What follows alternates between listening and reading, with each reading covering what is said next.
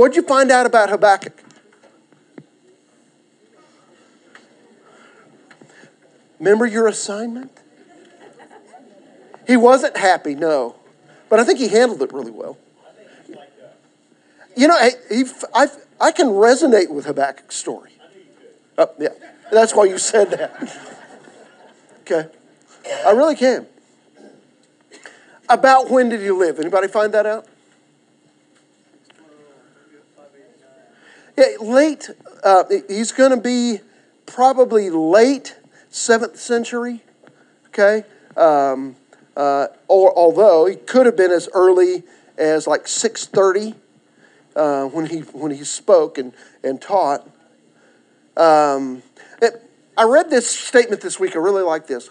Habakkuk had the guts to stare doubt in the face. He questioned God and he got an answer. That's pretty good.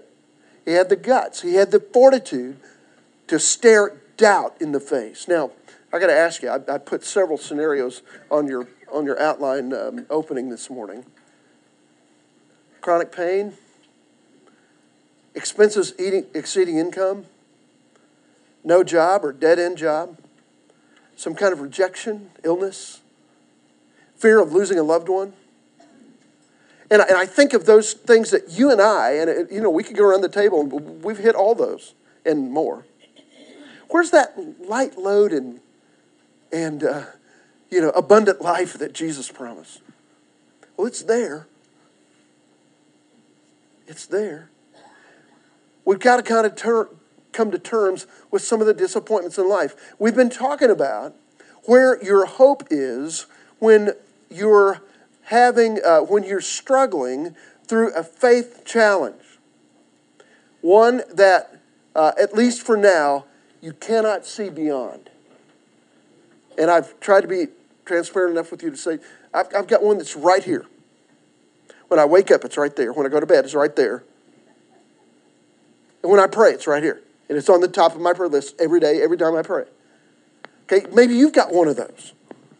Your faith challenge. Where is my hope in the middle of one of these challenges? Something that I'm having trouble seeing beyond. Well, I think Habakkuk is wonderful for this study. I wish we had longer than one week kind of to look at it. Now, by the way, we're going to be in Job 19 next week. You knew I eventually was going to get to Job in this hope deal, didn't you? Okay? Uh, it's just a place we've got to go. So you might read the 19th chapter of Job. Now, Bob, if you don't mind, let's, we're going to be in a little bit of two and a little bit of three. Would you read the first three verses of two? And then I'll give you a little bit of background.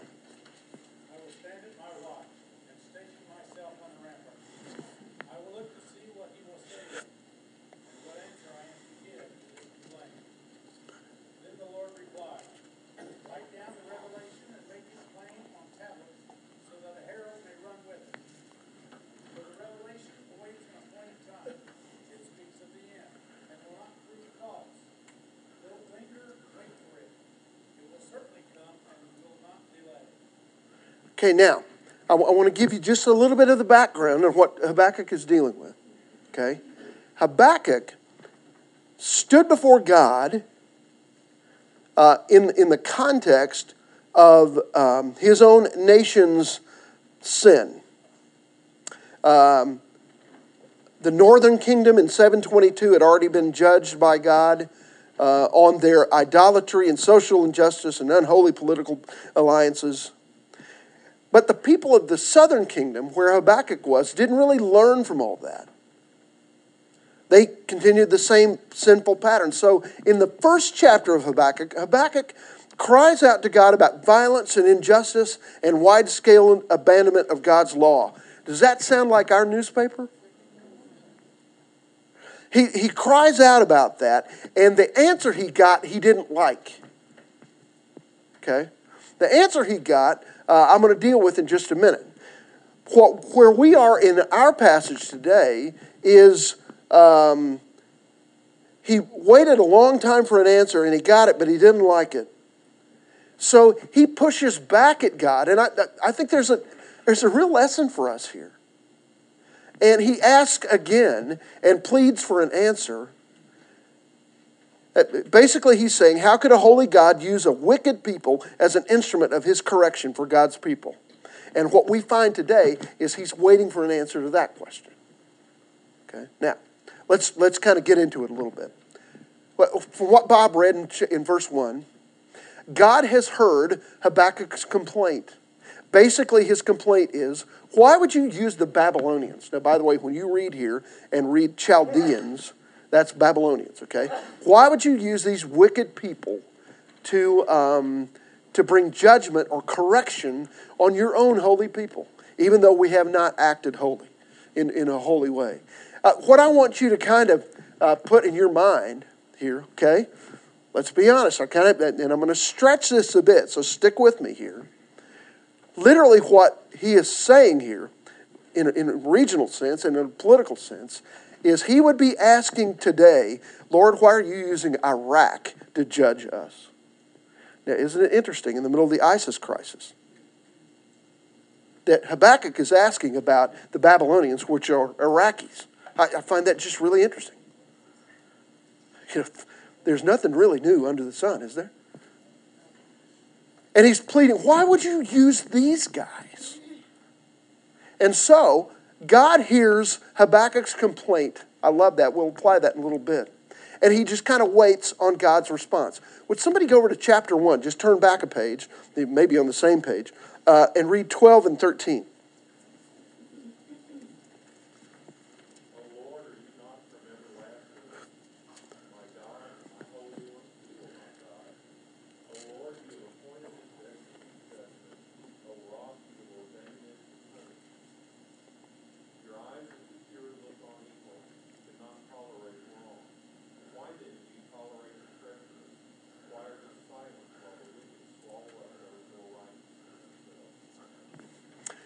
Find it interesting here that he appeals to God's holy character in asking his question. Lord, this is not even like you, he says. And then he literally waits on the ramparts, bracing himself for God's answer. That's kind of the picture you need to see here. He's like, okay, give it to me. All right? Now, um, Let me hand out a couple of verses that we're going to look at in just a minute, so we'll, so we'll have them at the ready. Would somebody go to Hebrews 10 and read verse 37? Hebrews 10 37.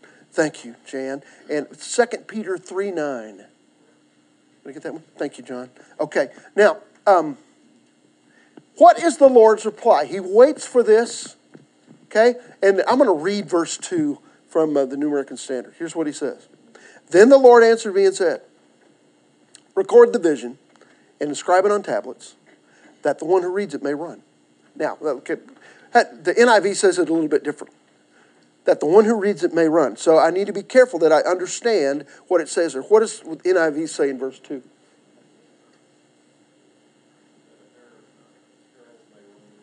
Okay, there's an idea there of a herald. This is not Okay, I'm going to give you my word, and then you're going to run. For, have to run from me. I want to be sure that you understand that. This is the idea, and, and I, I want to kind of give you the answer, the kind of the the, the uh, idea here that clearly to me, God doesn't see the prophet as an enemy, as a foe. When you ask him these desperate questions, he's not going to treat you like his enemy. And he doesn't him here. He says, Okay, I've got a message for you, but I want you to get your stuff together. I want you to write it down. Because this is going to need to be couriered. So the idea is a courier or a herald who will send this message to all the people. All right? So write it. Uh, run here is that's what that's talking about. Okay? Now, verse 3 is extremely key to our understanding of this whole this whole section. Here we go. And we're going to apply this later, but I want to read it from the New American Standard. For the vision is yet for the appointed time. It hastens toward the goal, and it will not fail. Now, um, one of these issues that I've got right here in front of my face, for about the last two and a half years or so, I've been crying out to God, and, and uh, maybe some of you remember uh, kind of a former uh, Morgan, you'll remember it, former ad campaign of our university. We had billboards all over town that just said, It's time. And I, you know, I'm looking for those when they, they're different now. But back in the day, it just said, It's time, those two words. And it would usually have just MacU or sometimes have a picture of a person getting a degree or whatever. And, and uh, so every time I saw one of those billboards for the last couple of years, uh, when, while they were going on, I would literally cry out on this issue of my life and say to God, okay, Lord, it's time. It's time to fix this. What are you waiting on? I, I said those things to God. What are you waiting on? But the truth is, maybe it's not time. In fact, I found out in this issue it's not. Does it sometimes seem like God is not paying attention to your prayers? If so, why don't you fix this and fix it now? Haven't we all had that prayer? Or am I the only heathen among us? By the way, I'm in good company role with Habakkuk, buddy. He, he was doing the same thing. Lord, why would you do this? Go ahead. You were just going to say something.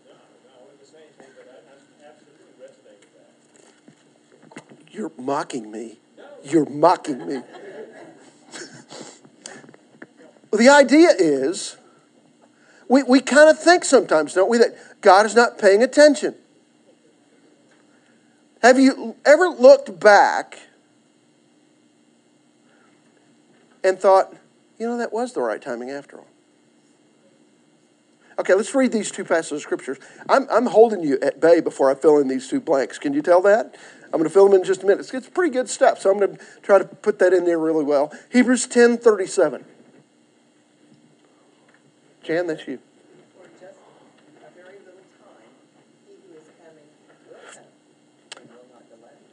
He won't delay.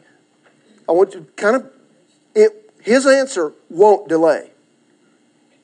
Hang on to that for a second. Let's go to 2 Peter. John?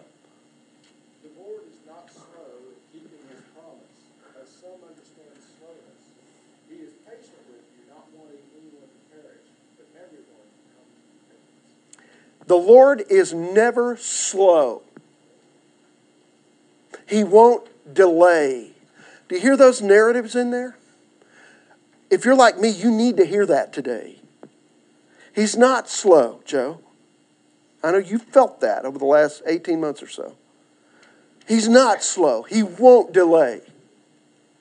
So here's what goes in your blank God's answer may not always come at the expected time, but always at the right time. Anybody living there? I am. It may not be at my expected time, but always at the right time. Habakkuk has learned this while he's kind of bracing himself for God's answer. Bob? You know, he doesn't have a Rolex he's timing all this with. Yeah. Doesn't need it. And in fact, how many times have I looked back and I never can see this till after. How many times have I looked back and seen that his timing was stellar and so much better than mine was? And if I'd have gotten ahead of him, it would have been a disaster. And often is when I get ahead of him. The Lord may not give you his answer at the expected time, but it will always be, I can make this promise, it will always be at the right time. Okay. Bob, can I, can I ask you to go back and read verse 4 and 5? Let's move on.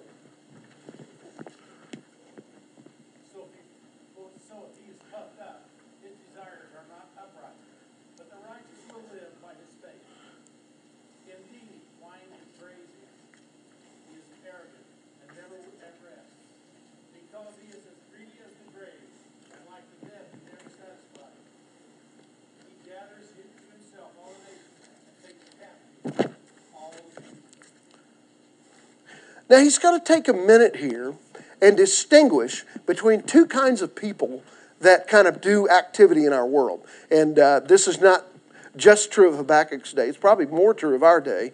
The first person he describes is the person of pride. Okay, the person of pride. Uh, so you can put the one who walks on the path of pride goes in that first blank. Now, I began to think about this week, and I did a little bit of reading on it. What's the opposite of pride? And uh, so, uh, if you're like me, I have a tendency to say, okay, the opposite of pride, well, that's humility, right? In this context, no. He he kind of distinguishes here or compares the person of pride with the or the person who lives or walks in pride with the person who walks by faith and not by sight. Now there's some humility involved in that, but it's a different aspect of, of kind of that story. The idea is it's the faithful person, those who live by faith, not by sight. Now I'm going to tell you, I was dealing this week uh, with an anniversary that uh, is ominous to me and sweet in so many other ways. Um, my dad left uh, this place 11 years ago this last week. It just doesn't seem like possible. And I, uh, uh, the Lord and I dealt with that a lot on that day, and I talked to the kids each about that some that day. But I recognize when I, when I look back on the moment that my dad died, in that single instant, what he had lived by ever since he was 21 years of age and it gave his heart to Christ until he was 80. What he lived by was by faith. He was a man of faith, if I've ever known one. And in an instant, on September 30th, 2003, that faith became sight. What he believed in became completely real. He could see it. I, I by the way, think, Rhonda and I think in those final moments, we watched him seeing where he was headed. It was an amazing experience for me. I'll never forget it. So, you and I, living by faith, are asked to live by faith and not by sight. Pride and patience are opposites. Go with me to, um, this may be a little hard to find, but go with me to the left about a half an inch to, to Ecclesiastes, verse, chapter 7, verse 8 a lot of what Solomon does is compare two different things or quantities or lifestyles. Ecclesiastes 7, and I'm going to read verse 8. The end of the matter is better than its beginning. Patience of spirit is better, he says, than haughtiness of spirit. That's Ecclesiastes 7, verse 8. What Solomon is saying to us is that the opposite of uh, living prideful here is to live in patience. Pride and patience are opposites. Now, okay, I've got to indict myself just a little bit. When I wonder about my own patience level,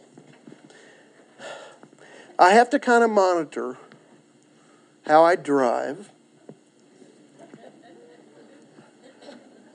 lane to lane to lane to lane, you know, back and uh, what's the matter with these people? We're all going the same direction. What are you stopping for? Okay. Amen. There, there you go, Roger.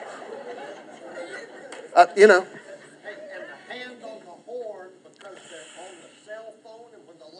Ooh, ooh. Yeah, no, yeah, you know, yeah. Okay. Here's the other place. I am probably the only one in the room that does this. But when you go to the grocery store, do you count how many people are in line? Before you, I do. I like time. I have it timed. Okay, he, there's two in that line, but they both got small cart. Okay, And this one's got this one person, but she's got all this stuff. You do that, or am I the only person that does it? Wayne, you do that? You know what? I, I thought I was the only one for whom that was true. I can calculate it.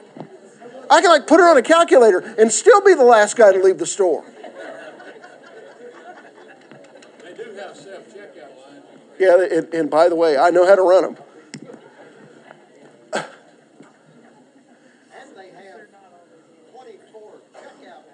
Uh, and four people working them. Yeah, okay.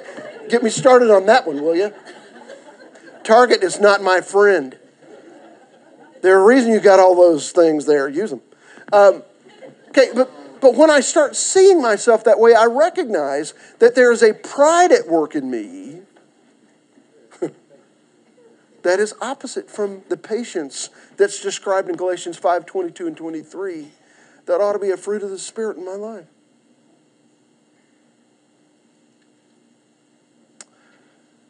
The prophet is going to say that the one on the path of pride is never satisfied. And he, to, to describe that, he uses a person who is um, addicted to wine here. Never satisfied. The more I get, the more I want. That's kind of the idea here. In fact, if you, if you read uh, Proverbs 27 20 that I referenced here, the prideful is like a death. Uh, to live in that pride is like living a kind of a death. The Greek historian Plutarch, uh, back in the first century or so AD, notes that Alexander the Great wept when he heard that there was an infinite number of worlds, and to his friends asking him if there's any accident to befall him, he returns this answer No. Do you think it's a matter worthy of lamentation that when there's such a vast multitude of them, we have not yet conquered one? He's impatient.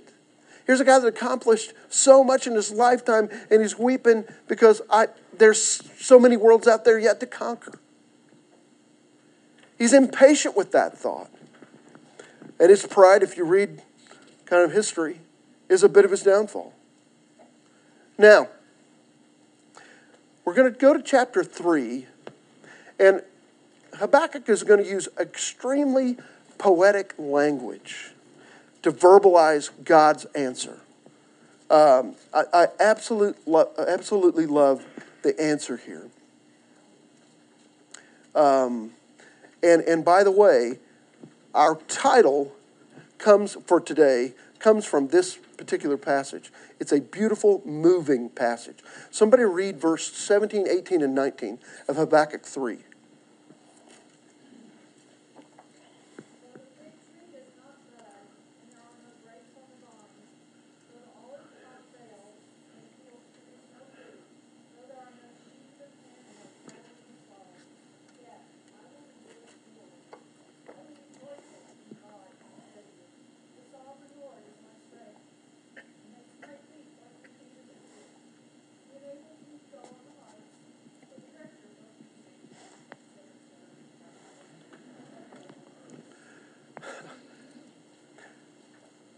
Lord begins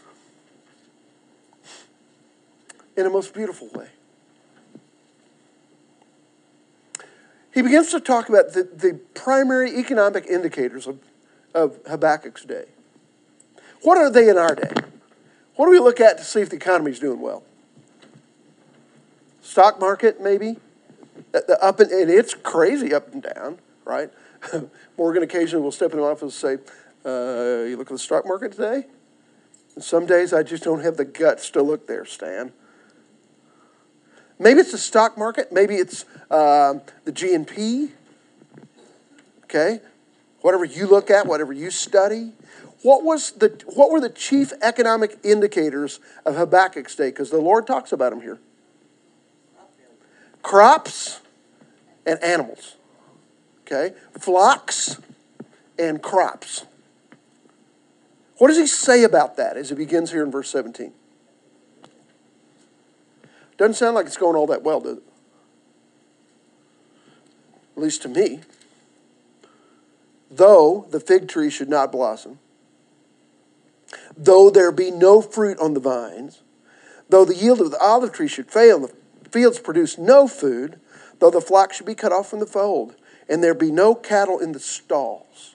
Okay, now that's a statement of economic uh, uh, disaster, yeah.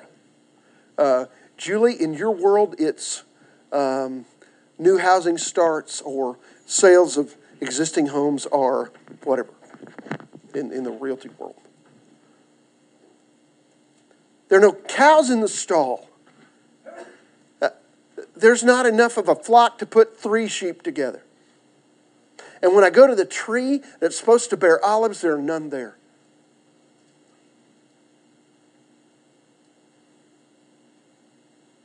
Uh, we got to hang here for just a minute. He describes the ups and downs of life. In our day, rising prices compared with declining purchasing power. Okay? By the way, does the Lord understand what you and I go through? always has, always will. Life, uh, the prophet acknowledges the reality that even under God, life is not always perfect. Eh, but his attitude is what? And I, I, am going to tell you, it comes in one three letter word yet. Uh, maybe in another translation, it says nonetheless. But I love the little bitty word, yet. Remember that thing that's right there? to you, he's looking for a yet response. And I so want to get this right. I really do. What is your yet? Okay, now, uh, two or three years ago, I had to be in Montana for a week, and um, I was leading worship for a thing kind of out in, the, in this beautiful part of the country, and uh, and uh, Rhonda couldn't go with me to help me. So I asked Heather to take a week off of work and go with me, and she did. So it was a really cool thing. We sang together for a week and, and led this uh, little group of Montana people in worship for a week. We had just a ball. I mean, it was in July, and it was hot here, and it was wonderful there, you know, all that. And we got done on Saturday about noon, and, um, and our host, who is, is Hampton here, I keep, I'm hoping Hampton got to meet Luke because he was asking me his contact info while he was up there. Um, Luke was our host, and this guy's a mountain man. He's, he's, he, he has been a logger. He has been a um, he has been a, um, um a hunting guide, um, and now he's a pastor. And um, uh, he's a guy that, by the way, walked up. Phil Jackson has a place in Kalispell, Montana, and Luke ran into him in you guys know who Phil Jackson is? Okay. ran into, Luke ran into him in a Starbucks and just said, Hey, Mr. Jackson, can I talk to you for a minute? Shared Christ with him for about 30 minutes. I'm thinking, this guy's not afraid of anything. He tells me the story of how his, on this trip that we took, he tells me the story of how um, a, a grizzly bear ate his mule when he was on a hunting trip. Okay? All right, and now he's a preacher. Can you imagine going to his church? I'll have to tell you about it if you're ever out in Kalispell. But, uh, but we're, we're on this. Luke says, let's finish this deal, and I'll take you through Glacier National Park. So we, beautiful in July, and we went there. And one of the stops we made, there were we can't. You know, when you're in a national park, sometimes you'll there'll be like cars for a mile stopped. It's like, what's going on? So we did that thing, stopped, went to a bridge area, and there were probably a hundred little white mountain goats. they can navigate the most amazing terrain. It was a kind of incredible to watch. A mom with a baby, and she would jump a long way, land on something about this size, and the, the kid would follow. Sure footed in a very treacherous place. Do you know that's described here? Look, look back at the scripture. Look back at the scripture. Um, I will exult in the Lord. I will rejoice in the God of my salvation. Remember, it starts with a yet. Yet I will exult in the Lord. I'll rejoice in the God of my salvation. The Lord God is my strength. He has made my feet like hinds' feet, like a mountain goat's feet. That's what he's saying. He makes me walk on high places. Okay, I got two things I want to say to you before we quit. God is going to make you have sure feet in a really unsure place if you'll allow Him to. Even despite that thing that you can't see beyond right now. Here's some lessons that I think we're going to catch from Habakkuk's orientation here. Rather than brood over his misfortune, Habakkuk chose to verbalize his concerns not to his peers, but to the only one who was powerful enough to do something about it. I'm going to say to you if you're in that place, tell the Lord about it. Tell him often about it. If I read the New Testament correctly, he is not worn out by our complaint. He's glad you're still talking to him. One of the things I learned from, from uh, studying the life of Habakkuk is he continues to talk to God even when he's disappointed in the way life is going. So, my question is are you talking to him in that place? Second, and this goes along with it, God was never threatened by the prophet's complaint. You know, we don't see any moment where the Lord starts wringing his hands over Habakkuk's complaint, saying, Oh, that's not really fair. Why are you saying that about me? What do you mean challenging my holiness? No. The Lord's not put on off guard about your complaint. He's not threatened. It doesn't bump him one inch off of his mighty throne. I do think there are lots of times when he listens to me and he puts his, he doesn't have hands or a chin, but he puts his hand on his chin and says, Well, I'm just glad you're talking to me.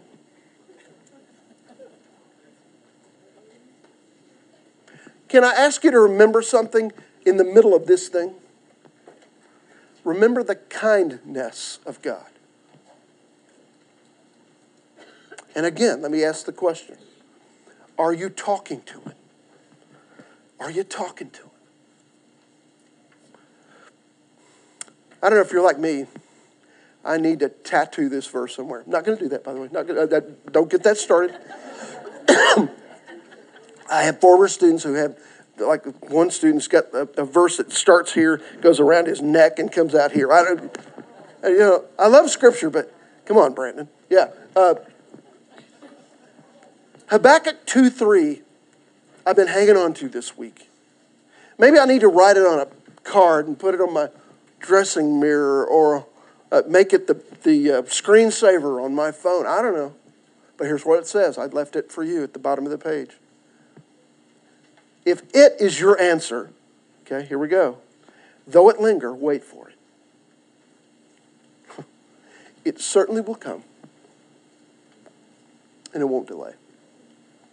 It won't be late, even though it probably seems like it right now. Wait for it. Though it linger, wait for it. It certainly will come, and it will not delay. Next week, let's see what Job does with this idea in Job 19. Okay? Bless you. See you soon. Have a great week.